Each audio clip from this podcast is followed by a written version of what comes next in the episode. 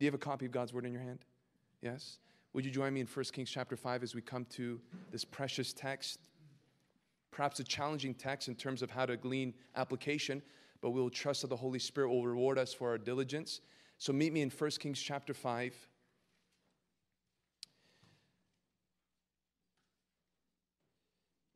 And it's so great to see so many of you. I know some can't make it, especially because of the event tomorrow. They have to rise early in the morning, but Bible study must go on, as you know.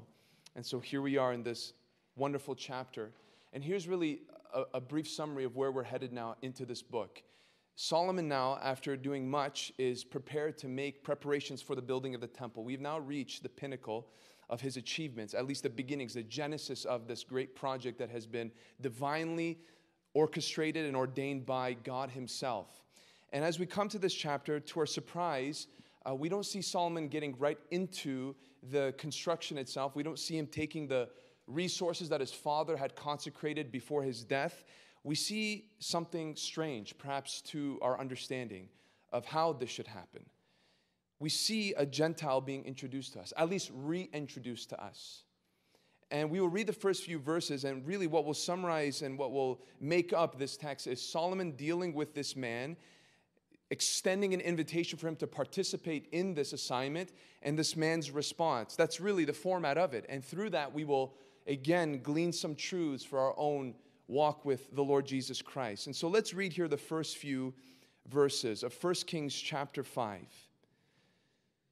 we read Now Hiram, king of Tyre, sent his servants to Solomon when he had heard that they had anointed him king in place of his father. For Hiram always loved David. And Solomon sent word to Hiram You know that David, my father, could not build a house for the name of the Lord his God because of the warfare with which his enemies surrounded him, until the Lord put them under the soles of his feet. But now the Lord my God has given me rest on every side. There is neither adversary nor misfortune. And so I intend to build a house for the name of the Lord my God. As the Lord said to David my father, Your son, whom I will set on your throne in your place, shall build the house for my name.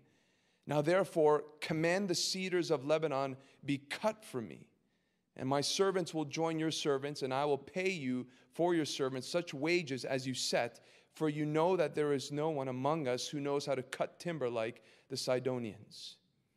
Father, we come with reverence and anticipation. We believe that what we just read is the word of the Lord. We believe that this word is your voice, and we believe that you will speak to us. But we do not presume that we will experience such a thing unless you help us by the power of the Holy Spirit. Lord, hover over us and do miracles in our hearts. We trust, Lord, that you will make much of your name as we study this text together. In Jesus' name we pray. Amen. Amen. Amen indeed. The last time that this man, Hiram, has appeared in the scriptures was back in 2 Samuel chapter 5, verse 11, where we are told that Hiram came to the aid of David and supplied some materials for his own palace. And then Hiram disappears.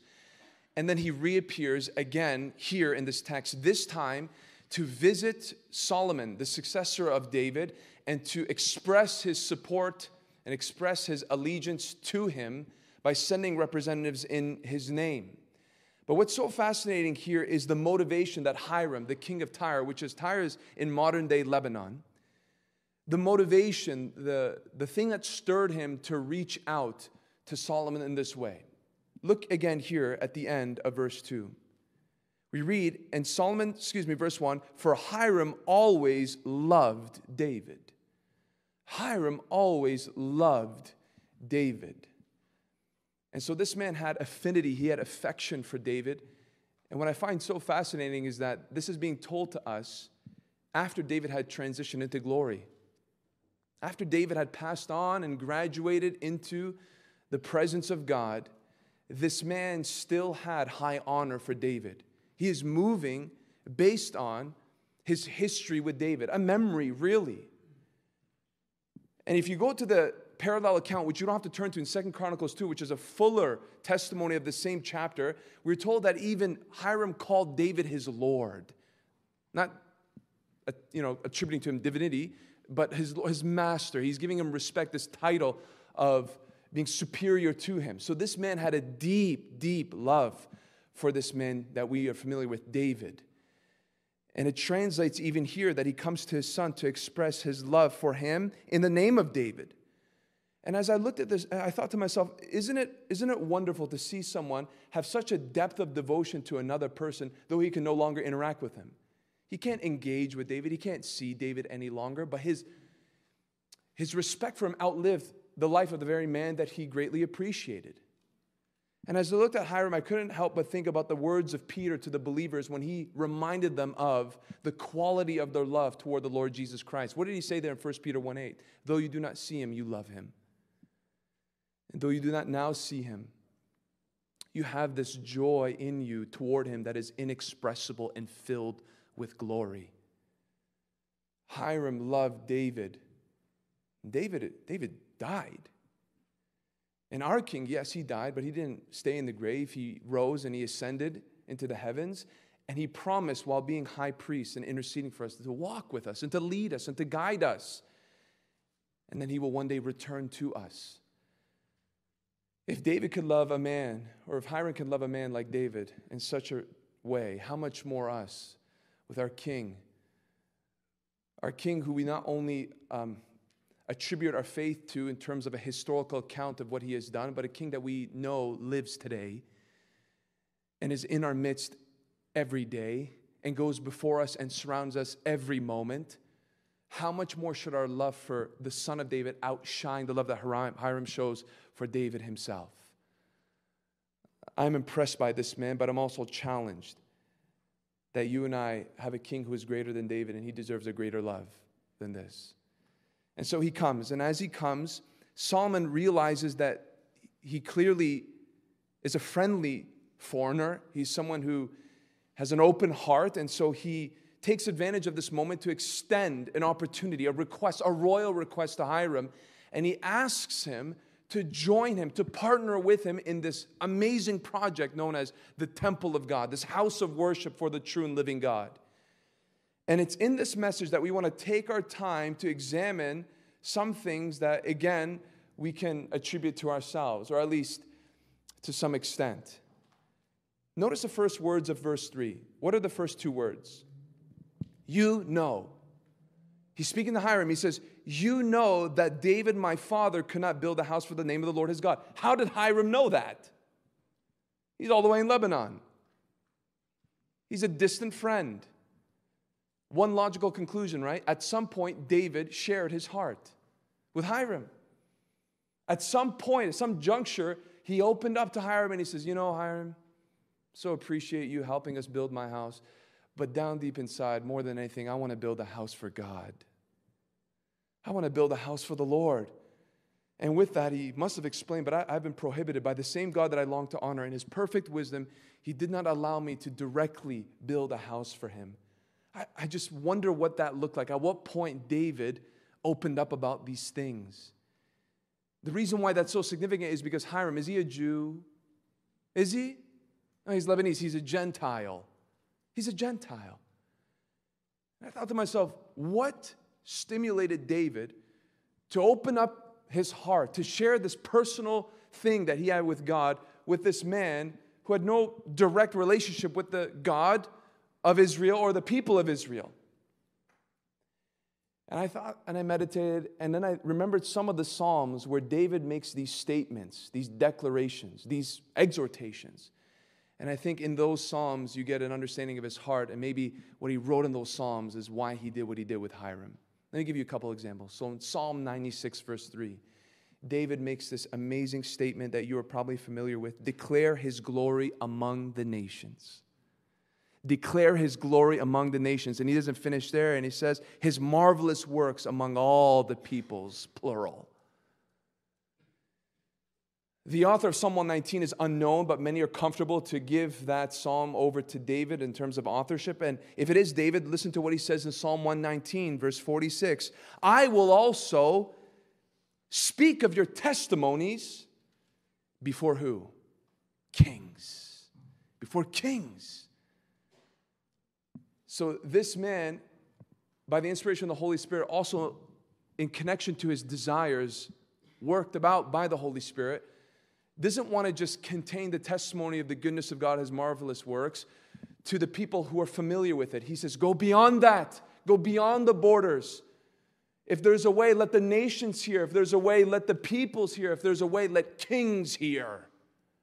And I like to think that David testifying about this to, to Hiram is David proving that he was more than a worshiper and a psalmist, he was an evangelist.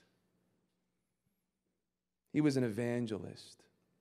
His worship was not just in creating songs, his worship overflowed in telling people who might not be familiar with these amazing truths about how amazing they really are.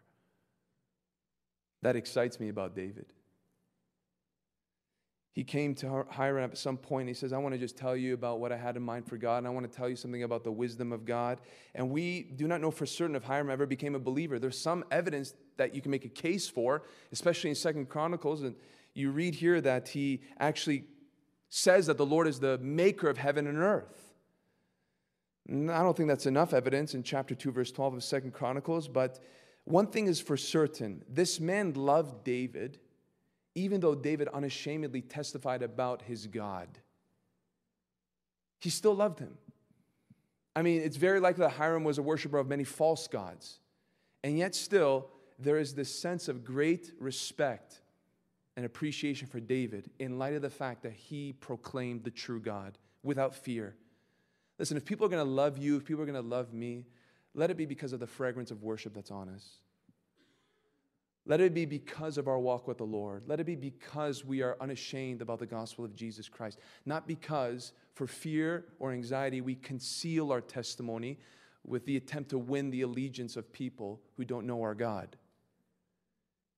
Hiram loved David, and David did not conceal his love for God and made an impression on this man, no doubt. And so we see Hiram come now, and he's already aware of the situation.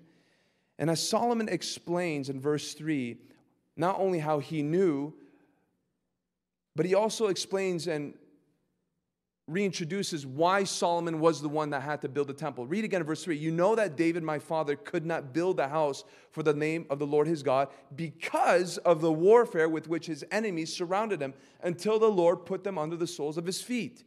David, throughout his life, you know this, throughout his reign, was preoccupied with warfare. His time, his energy, his planning was to defend, was to fight back, was to resist. And because of that preoccupation, at least in part, was the reason why he could not give himself over to this. Yes, God prohibited him because he was a man of war, but Solomon explains that he was also very busy with a different mission. And it's in this that we have another insight, I think, a golden insight concerning the church of Jesus Christ. Because now Solomon goes on to say, David was a man of war. My, my father was very busy doing that. But now, me, because of God's goodness, because of God's provision of peace, we can build. Look what he says here in verse 4. But now the Lord my God has given me rest on every side. So he attributes even this rest to God, and rightfully so. Well, what's the insight for you and I? Here's the insight, right? Because Solomon's saying it's, it's a time of peace, so let's build, Hiram. Let's build. And you and I also, as Christians, have to understand that in society, in culture, with politics and government, when there are times of peace, we have to take advantage of those times. We have to take advantage of those times of rest that have been sovereignly permitted by God when persecution has been restricted, has been pushed back, and we enjoy more freedom than the world has known. Our dear brother Mark, Pastor Mark, preached on persecution this past Sunday. What we're experiencing in America is not common, it's an anomaly. Hiding to have church is common. Hiding your Bible when you come from your car to a building is common. Times of peace, even in Solomon's day, was uncommon. And is a special window of time that the Lord has ordained. For what purpose? For what purpose? For his kingdom to be built. For his kingdom to advance with an acceleration that is unusual as well. And so, in times of peace, you and I cannot afford to get dizzied by extensive leisure. You and I cannot afford to get lost in our own priorities and our own ambitions. You and I, like Solomon, have to understand when God gives us peace all around, when the people of God know a rest that doesn't make sense, it's time to be strategic. You know, when the whole COVID thing broke out, part of me, and I'd like to think it was a righteous indignation, was like, it happened so quick. Just, it was just a surprise. We were all surprised. Everything got flooded on the media, and we were all told to bunker and hide in for two weeks until we flattened the curve. And two weeks became two years, as you know. I just thought to myself, ministries were shut down. Missionaries couldn't travel. People had to come back home. The world shut down overnight. And on many occasions, I remember asking the Lord if this world is to return to somewhat of a normal state again, please help us take advantage of this time. Please let us not waste an opportunity again. In fact, you and I are commanded by the Holy Spirit in our prayers as a church to ask God for times of peace. Let me prove that to you. Do you have your Bibles? Yes? 1 Timothy chapter 2. Look at the first two verses. 1 Timothy chapter 2, look at the first two verses. You know the verse, the first verse, because it's an instruction for the church to pray. Look what Paul says in verse 1 of 1 Timothy chapter 2. First of all, then, I urge that supplications, prayers, intercessions, and thanksgivings be made for all people. Now, he qualifies a group of people that we should focus much of our prayers for. Verse 2 For kings and all who are in high positions, why, Paul? Why pray for those in high positions? That we may lead a peaceful and quiet life, godly and dignified in every way. Can I translate that into modern English? Pray and ask God to do a work in those who make decisions in society, in civilization, in your culture, and ask God that the government would leave you alone as a church. That's the translation. That they wouldn't put up hindrances, threats, obstructions, ch- challenges, that you would be as free as possible to do what? To live a godly life, dignified in every way. In other words, ask that there might be favor so that you can be more effective in your gospel work. That's what we're asking God for when we pray for our officials. And yes, in the next verse, he asks that we pray for their salvation, right? Because God desires the salvation of all men, including those in high positions.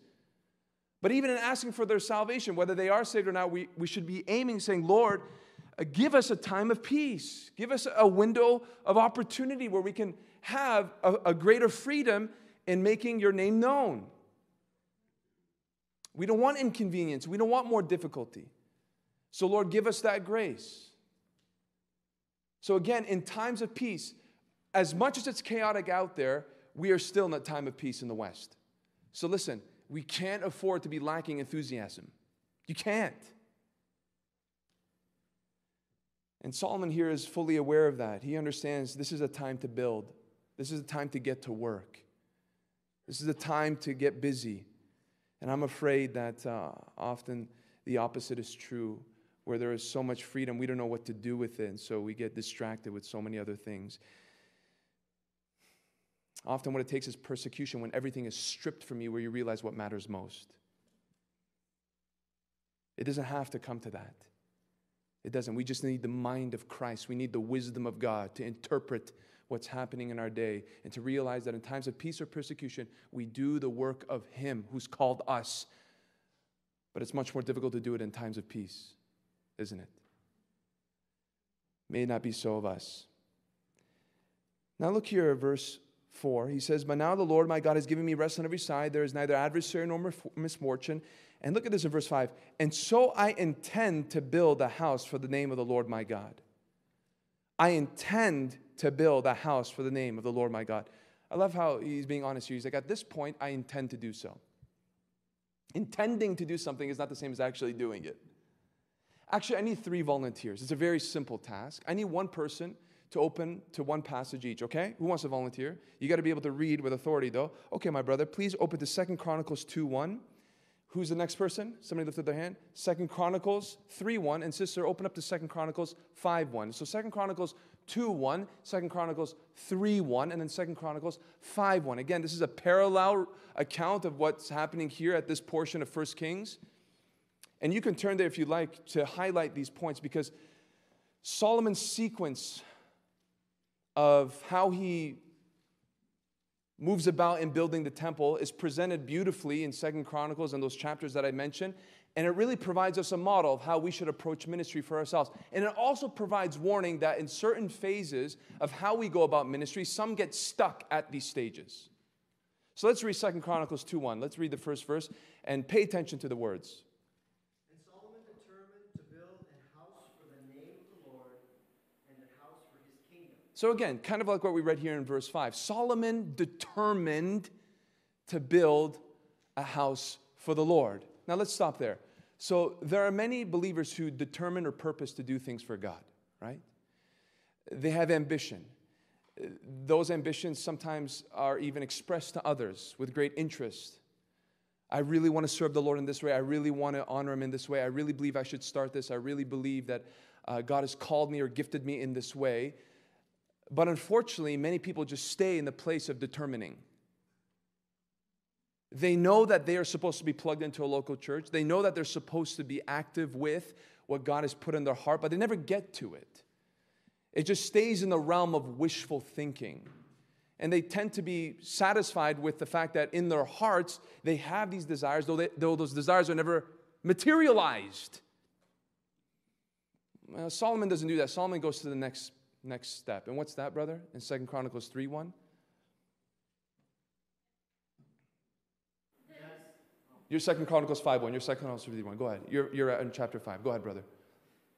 Then Solomon began to build a house of the Lord in Jerusalem on Mount Moriah, where the Lord had appeared to David his father at the place that David had appointed, on the threshing floor of Ornan the Jebusite. What's the next thing that he did? The first thing that he did is he determined. What's the next thing that he did? He began to build. So he didn't, he didn't stay in the place of just determining. Now he started something, he laid a foundation. So that ambition now finally manifested into a real action. And so he starts. He puts his hand to the plow and he begins to till the soil. And that's what some believers do as well. So they go from just knowing what they're supposed to do or believing something that they're supposed to do, and they actually start doing that. And we praise God for that. But unfortunately, some people start something and what? They don't finish. They don't fulfill their ministry, they don't complete it. And th- that's the case of many for whatever reason. Now, one justifiable reason is that the Lord has called you to elsewhere, and that was a season of training. But that's not often the case with how people go from determining to beginning something. It's often for unjustifiable reasons. They lose interest, they don't think that it offers the fruit of the reward that they anticipated at a certain point. Uh, they are invited, or another opportunity opens up, and so they kind of jump from one thing to the next. Here's the thing many people rob themselves of great blessing and rob others of blessings because of a lack of this one characteristic loyalty. Loyalty. More and more is loyalty becoming a rarity. Many profess to have a love, but a faithful man who can find. It's easy for people to express their appreciation, their devotion, their love, but to live it out and to prove it with action is a rarity. It was a rarity in the book of Proverbs, it's a rarity even today, unfortunately. You rob yourself of much when you miss out on the discipline and the honor and the call of loyalty. Hopping from thing to thing to thing, friendship to friendship to friendship, church to church to church, ministry to ministry to ministry, and you don't stay long enough to see the fruit of the thing. And I, even growing up in the church, I, I, I've been to different churches in different seasons. And I remember one particular church, I think in five years they had four different pastors. Just jumping from ministry, oh, better pay over here, it's warmer in that place. Look, if God's called you, God's called you. But if your reasons are in the flesh, you're hurting your own ministry and you're hurting other people who can be blessed by your ministry. So much more can be said about that. So you have some who determine, you have some who begin. But what does Solomon do in 2 Chronicles 5 1?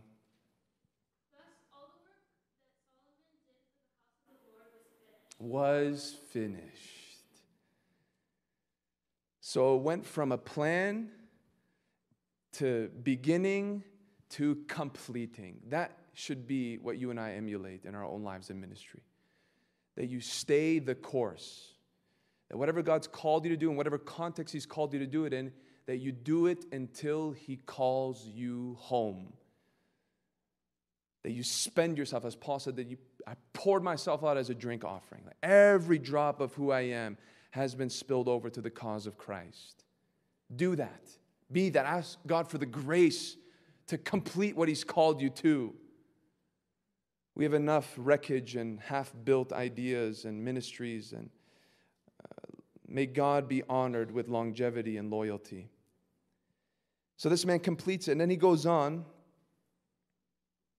in verse 6 and he says, Now therefore, command that cedars of Lebanon be cut for me, and my servants will join your servants, and I will pay you for your servants such wages as you set. For you know that there is no one among us who knows how to cut timber like the Sidonians. Some would criticize Solomon for what? Let's just think. Why would some criticize Solomon for reaching out to Hiram?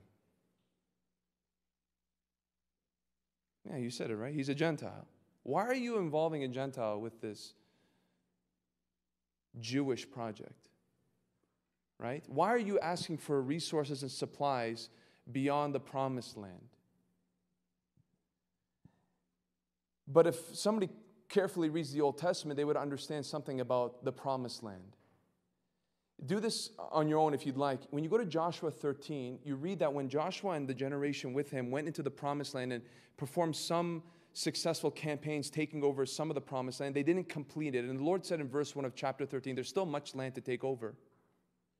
And when you go to verse 6, you read something interesting. Part of the promised land, I know this is controversial today, is all of Lebanon. Yeah, all of Lebanon. And they were called to drive out all the Sidonians, the same Sidonians that he is referring to here let me say it this way there's a lot of controversy about the promised land today, right? If you actually study the Old Testament, the, the boundaries of the promised land are much larger than what people believe. Much larger. So um, I just throw that out there. I'm just throwing that out there to, to, to, for what point? For the point of this, because we shouldn't condemn Solomon here. Because in essence, he's really asking for something that belongs to him and his people. And so this man is not acting out of faith, he's acting in alignment with his faith. And at the same time, he is respecting Hiram as a king and he's respecting his people for who they are, separate, autonomous. But he is not performing something illegal by reaching out to them. And in fact, this is a picture of a future temple that will be built, right? A future temple, the church of God the church of God that would be built not through the resources of Jew and Gentile, but comprised of Jew and Gentile. Ephesians 2, we're told in 22 that we are being built together as a dwelling place for God by the Spirit. You and I are those precious stones that are being cut and prepared to make a house for God. Right here, right now, in this very room, I'm looking at precious faces, precious saints, awake faces, praise God. This is the temple right here. This is it. It's not this. It's not this, it's not this, it's not this. It's this coming together. Different backgrounds, different shades of skin and color and length and accents and cultures and food and all those wonderful things coming together by the grace of God through the blood of Jesus Christ, making a house for God. And so here we even have a nudge of a house to come, Jew and Gentile coming together to glorify God and His presence, hosting it in partnership with the truth of the Son of God. But let's see here what happens next. Verse 7. Now we get the response of Hiram. As soon as Hiram heard the words of Solomon, he rejoiced greatly and said, Blessed be the Lord this day who has given to David a wise son to be over this great people. And Hiram sent to Solomon, saying, I have heard the message that you have sent to me. I am ready to do all you desire in the matter of cedar and cypress timber. My servant shall bring it down to the sea from Lebanon, and I will make it into rafts to go by sea to the place you direct, and I will have them broken up there, and you shall receive it, and you shall meet my wishes by providing food for my household. Again, It's not conclusive whether or not Hiram believed in the true and living God eventually or if he did at this point. What is certain, though, is that his response to the invitation of Solomon is a wonderful model for believers in connection to how they should respond to the invitation of the call of God for their lives and the respective ministries that you received. Let me remind you of the simple truth, but God help us, we need to be reminded often of simple truths. When Jesus Christ shed his blood for you and forgave you, and when you responded in repentance and faith, you didn't just get heaven, you got a gift.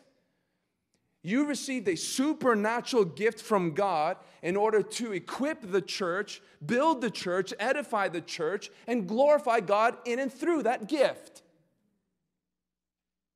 And each of us in this place have been invited to some degree to participate in the expansion of the glory of God right? And this is what this man understands. I am ready to do all you desire in the matter of cedar and cypress timber. I know the lane that I'm supposed to stay in. Provide you wood. And I'll do it with all my desire. And I will do it with all my strength, all my joy, all excellence. But let's look at this here. Before he even says that, notice his response in verse 7 when he received the message. What did he do at verse 7? What stands out to you? It's two words or three. He rejoiced greatly. So when the message came to him, says, Hey, are you willing to work with me on this? He exploded with excitement. Are you telling me that I get to be part of this awesome thing? And from that great joy, we're told in verse 8, I am ready to do all you desire. This is going to save some people. Not salvation, maybe even salvation. I'm not talking salvation saving, I'm talking about sanctifying saving. Notice here, before he confessed, I am ready to do all you desire, he expressed this amazing, explosive, true, genuine joy. The joy resulted in this high commitment and great sacrifice in doing whatever he could do in order to please God. And why is that important? Because I'm convinced that the reason why any believer has a low commitment and whatever God's called them to do is because they have a low joy.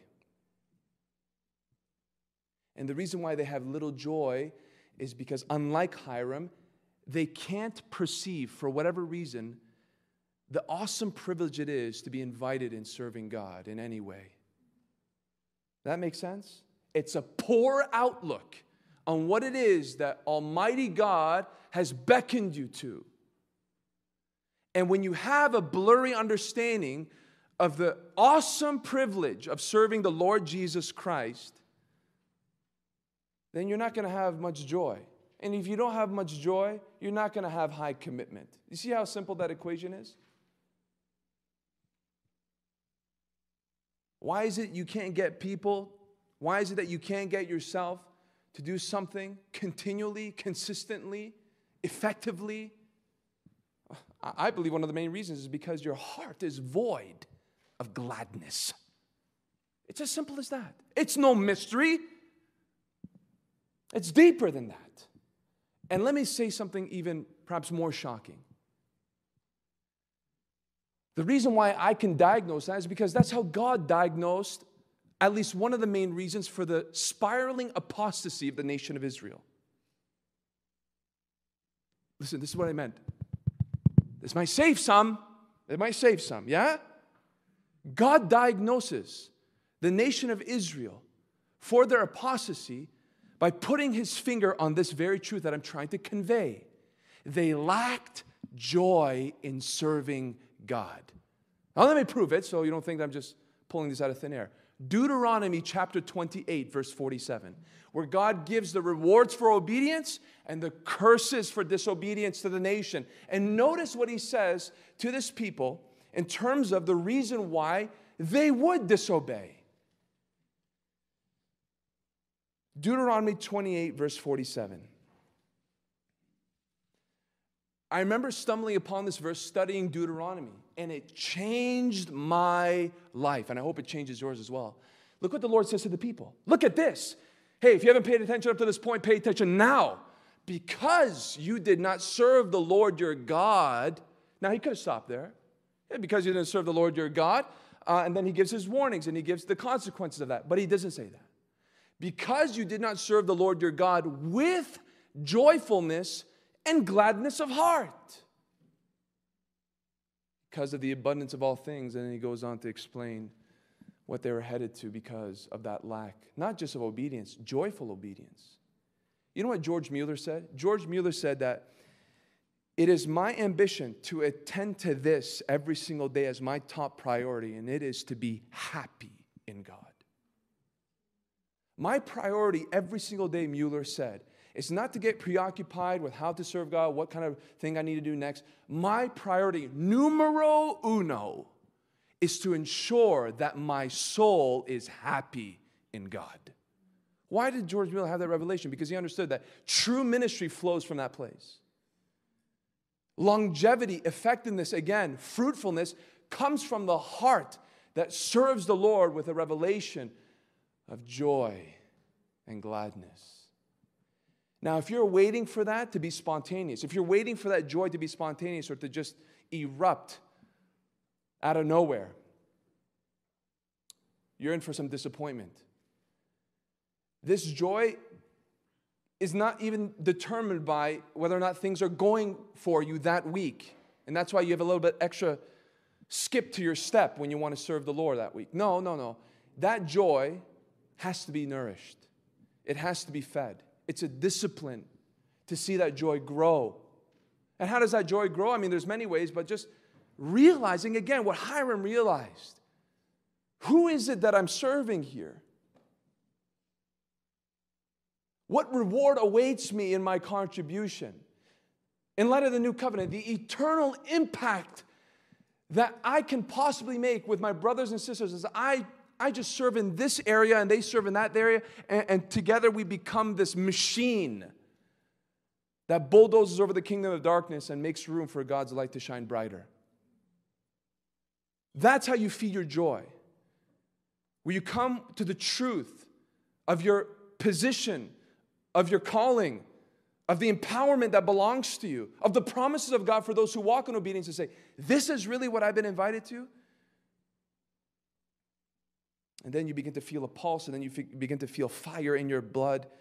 And it's something deeper than feeling, it's something deeper than just emotion. It's a conviction that steers you. Get happy in God. Make that your priority every single day. Feed that every single moment and everything else will just be the natural consequence. All ministry, all the things that you feel like you need to do, even the difficult things, will be done. And this is what this man had. He had joy and led to him saying, I'm ready to do all that you desire. So he says, I'll do my part. Look at verse 10. So Hiram supplied Solomon with all the timber of cedar and cypress that he desired, while Solomon gave Hiram 20,000 cors of wheat as food for his household and 20,000 cors of beaten oil. Solomon gave this to Hiram year by year, and the Lord gave Solomon wisdom as he promised him. And there was peace between Hiram and Solomon, and the two of them made a treaty. Yes. If we want peace, we need wisdom in many ways. We need wisdom in many ways. Verse 13 now, we're going to end it here in a few minutes. It's going to be a shorter Bible study than usual. King Solomon drafted forced labor out of all Israel. Now, I'm reading this for a reason, so, so be patient and read this with me. And the draft numbered 30,000 men, and he sent them to Lebanon, 10,000 a month in shifts. They would be a month in Lebanon and two months at home. Adoniram was in charge of the draft. Solomon also had 70,000 burden bearers and 80,000 stone cutters in the hill country, besides Solomon's 3,300 chief officers who were over the work, who had charge of the people who carried on the work. At the king's command, they quarried out great costly stones in order to lay the foundation of the house with dress stones. So Solomon's builders and Hiram's builders and the men of Gebal did the cutting and prepared the timber and the stone to build the house. And it's usually texts like this where we're just kind of read on quickly and barely remember any details and say, okay, I read 1 Kings chapter 5 today. No, no, no, no, no, don't do that. I looked at that set of verses and I, And I thought to myself, why would the Holy Spirit include such great detail of the operations, of the beginnings, of the preparation of the building of the temple? And here's what came to mind. Maybe it came to yours. We're supposed to feel and be impressed by the magnitude of it, by the intricacies of it, by the mechanics of it. It's supposed to make us feel this is huge, this is costly, this is demanding. And here's the thought also that came to mind. You know how Solomon felt about it? We know how Hiram felt about it. But in reading all these different numbers of peoples who were commanded to do this, here's my question for you How do you think the people felt about it? Let's, let's do a vote here, yeah? Who thinks that the people were happy about this? The thousands of thousands of people. Were they happy? Okay. Who thinks that they weren't happy? Okay. Prove it. Make your case for those who think that they were happy. You thought I was just going to let you vote and not explain why you made your answer? Why were they happy? Okay, building an awesome temple for God. And you might even look back to the people who contributed to the tabernacle in the wilderness. I mean, they were giving so much that Moses said, Stop. Can you imagine an offering like that? Imagine an offering like that on a Sunday. Hey, stop. We have way too much here. We don't need more, any more contributions. That's what it was like. So maybe, like, okay, history is repeating itself. Now make a case for why they were not happy. Yes?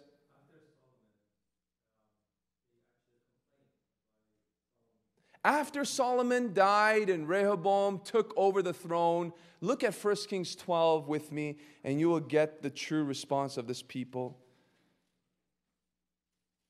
Look at verse 3 of 1 Kings 12. And they sent and called him. And Jeroboam and all the assembly of Israel came and said to Rehoboam, Your father made our yoke heavy.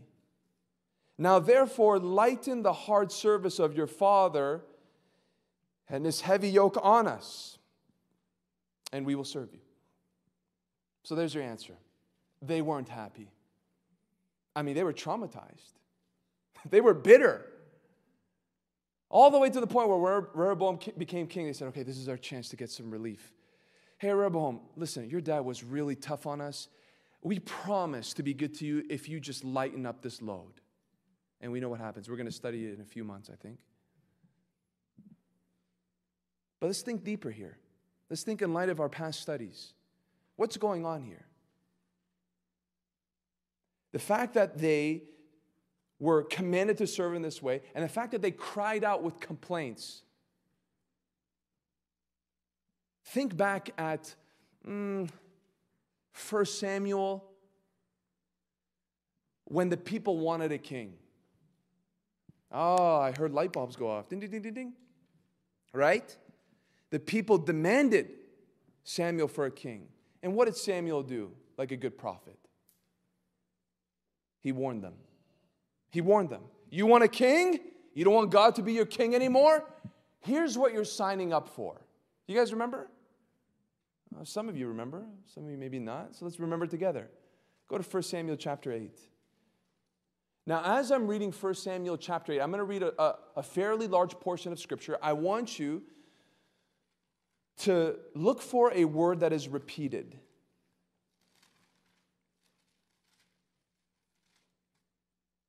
1 Samuel 8, verse 10. Let me read verse 10 down to verse 18. And again, here's your homework in this moment. Pay attention to something that is emphasized. So Samuel told all the words of the Lord to the people who were asking for a king from him. He said, These will be the ways of the king who will reign over you. He will take your sons and appoint them to his chariots and to be his horsemen and to run before his chariots. And he will appoint for himself commanders of thousands and commanders of fifties, and some to plow his ground and to reap his harvest, and to make his implements of war and the equipment of his chariots. He will take your daughters to be perfumers and cooks and bakers. He will take the best of your fields and vineyards and olive orchards and give them to his servants. He will take the tenth of your grain and of your vineyards and give it to his officers and to his servants. He will take your male servants and female servants and the best of your young men and your donkeys and put them to his work. He will take the tenth of your flocks, and you shall be his slaves. And in that day you will cry out because of your king, whom you have chosen for yourselves, but the Lord will not answer you in that day. What word stands out? Take, take, take, take, take.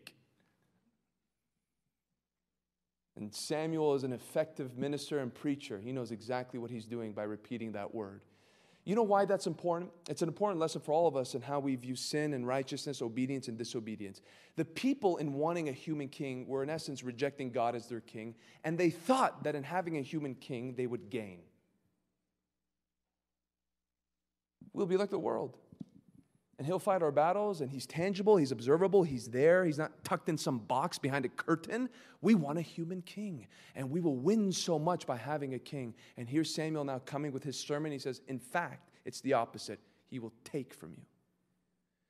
By having a human king and rejecting the will and purpose of God at this time, you're going to lose. You're going to lose. And that is always the case when we trust in human wisdom and betray the truth of God's word in any particular realm or lane. You always lose when you walk away. You always lose when you think that it's gain to do it your way. Always, always, never forget it. You'll always have something taken from you. You'll lose your peace, you'll lose your joy, you'll lose your testimony, you lose your ministry. You always have something taken from you when you choose to not trust God in an area of your life, where you deliberately say, This is what God says, I don't believe it, I want to trust in this. And what Samuel says to this generation, he says to all of us, You'll have something taken from you. And often it's more than you anticipated. And that's what they're experiencing. This, this, is, this warning is manifested through Solomon. He put a burden on the people, and then when they cry out and protest, I wonder if any of them thought of what Samuel had said many, many years ago. And what's so sad about Samuel warning here is the sadness that many preachers know that they can warn ahead of time. If you do this, if you go in that direction, you will lose, it will hurt you. And people still do it. Look at verse 19. But the people refused to obey the voice of Samuel, and they said, No, but there shall be a king over us, that we will also be like all the nations, so that our king may judge us and go out before us and fight our battles. So you read First Kings and Second Kings, and that's what you realize, except for a few. But in, in, in a generality, that was the case. There was unnecessary burdens placed on the general population because they chose to have a human king instead of an invisible one. And so again, they asked Rehoboam, lighten our yoke, be easier on us. And Rehoboam refuses. And here is the main point of First Kings, Second Kings. What is it? That every king, even the greatest kings of Israel, failed. And then you have that impression as you read First Kings, Second Kings. As I told you before, I remember when I first got saved, we were flying back from a conference, and my friend in his devotions was reading First Kings, Second Kings. And I looked over to my right in a late flight, and I heard sniffles. And I looked and I asked, What's wrong? And he says, I'm reading First Kings and Second Kings, and I just can't believe how ridiculous the people of Israel are. I, I just can't believe the incompetence of these rulers to get it right and to provide what these people desperately needed. And then you come to Matthew. You go to Matthew 11, 28, 29, and you see a different king. King Rehoboam, they said, would you, would you lighten our yoke? Would you make this easier on us? And, and Samuel warned, Hey, listen, the kings that you're choosing, they're going to take from you. And then Jesus comes on the scene and he says, Come to me all you are weary and heavy laden, and I will take, I will give. I'll give you rest. That's our king. I will give you rest. There's a king coming who would not take, take, take, take. Oh, yes, there's a call for you and I to surrender and to repent, but for what? To receive abundant life, to lay down, as we sang, lesser things so that we can have true life and eternal life ultimately. That is our King. He's ready to give. What kind of king is like this? So we do not serve a Rehoboam where we come to him and say, you're, you're a hard taskmaster. You, you tell us to make bricks, but you don't give us straw. He's not like Pharaoh. He's a king who says, Come to me. You're heavy laden. You're broken. You're distressed. You're in turmoil. Let me lighten that burden. Let me give you something that is overwhelmingly joyful, blissful, fulfilling, and satisfying. That's the king that we serve. It is not a burden to serve the Lord, it is a joyful thing. And if Hiram can rejoice in being invited to serve Solomon, how much more him who is greater than Solomon? I, I don't know. Eh, this is the thing with preaching, man. You try to communicate things, and in the moment, you are fully aware of your incapability of trying to convey something that is, in essence, impossible to fully explain. The plight of the preacher, right? And so, this is where we have to trust the Holy Spirit. I, my, my goal and prayer pre- preparing this was Lord, let us all just be refreshed and reminded that it is an absolute honor to serve you and Lord, if, if we had intention to do something and we've never done it, may we begin it. And if we're beginning to begin it, may we see it to fruition and completion by your wonderful mercy and grace and power. My prayer is that your heart would be touched again to say what he said here to Solomon I will give you all that you desire. Let's pray.